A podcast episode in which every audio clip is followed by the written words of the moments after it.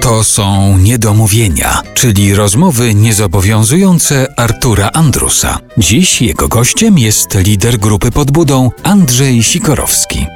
A wróćmy w tej rozmowie do czasów jeszcze przed pracą. I to pracą tą artystyczną, i pracą na chwilę w telewizji, jak o tym wspomniałeś.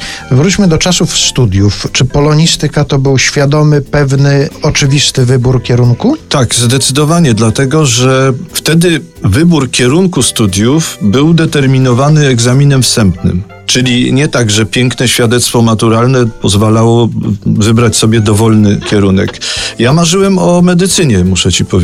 I dzisiaj, mając zięcia lekarza, często go wypytuję o różne rzeczy, bo mnie to dalej, mnie ten temat interesuje. Natomiast... Ale nie asystujesz mu przy jakichś nie, domowych nie, nie, operacjach nie, nie.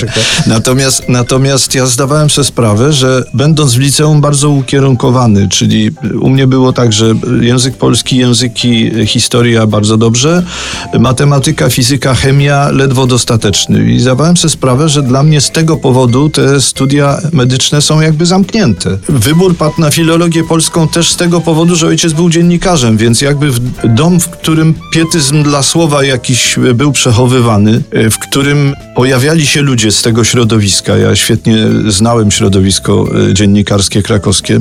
Może myślałem, że pójdę tym tropem i że kiedyś wyląduję w prasie. Taki epizod zresztą zaliczyłem, bardzo zabawny, bo Zostałem przyjęty na chwilę na staż, jakby do terminu, do gazety. To wtedy się była gazeta południowa, potem gazeta krakowska.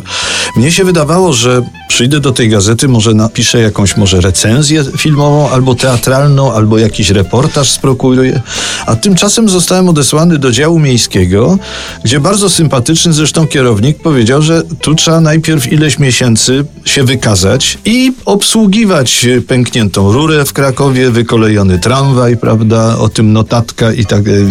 I pamiętam, że zakończyłem karierę w ten sposób, że styczniowego któregoś dnia udałem się na cmentarz Rakowicki, żeby napisać y, notatkę o pochówku jakiegoś komunistycznego notabla. Mhm. Strasznie tam wymarzłem bo tam było dużo przemówień. Napisałem tę notatkę i na drugi dzień dostałem okropną burę, ponieważ pomyliłem oznaczenia tego, tego faceta i z komitetu były interwencje, że co to za jakiś bałwan napisał, że ten miał taki medal, a nie inny medal i tak dalej. No i pomyślałem, że to, to nie jest y, dla mnie przygoda. I, ale wracam do tej filologii. Więc filologia jakby wybrana ze względu trochę na, na, na zawód ojca i właśnie na, na, na możliwości, czy też predyspozycje, które się rysowały na świadectwie maturalnym.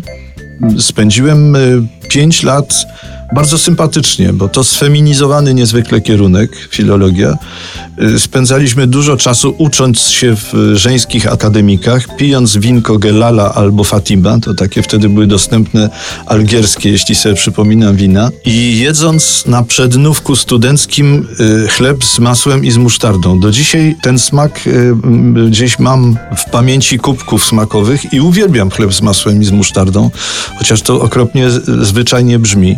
A algierskie wina? Algierskich win właśnie nie, nie, nie ma teraz, nie sprowadzają. Nie wiem dlaczego, ale one były bardzo dobre. Albo wtedy w, porównaniu z jakimiś winami patykiem pisanymi wydawały nam się e, bardzo, e, dobre. Bar, bardzo dobre.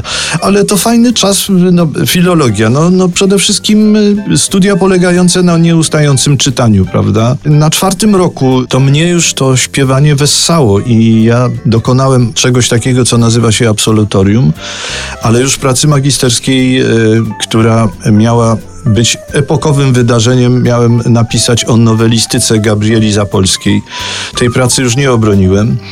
I jak pojechałem do Lwowa, to na cmentarzu Łyczakowskim serdecznie przeprosiłem przy grobie Gabrieli Zapolskiej, że nie powstała epokowa jakaś praca na, na temat jej e, literatury i myślę, że nie straciła na tym e, ani jej literatura, ani pozostała.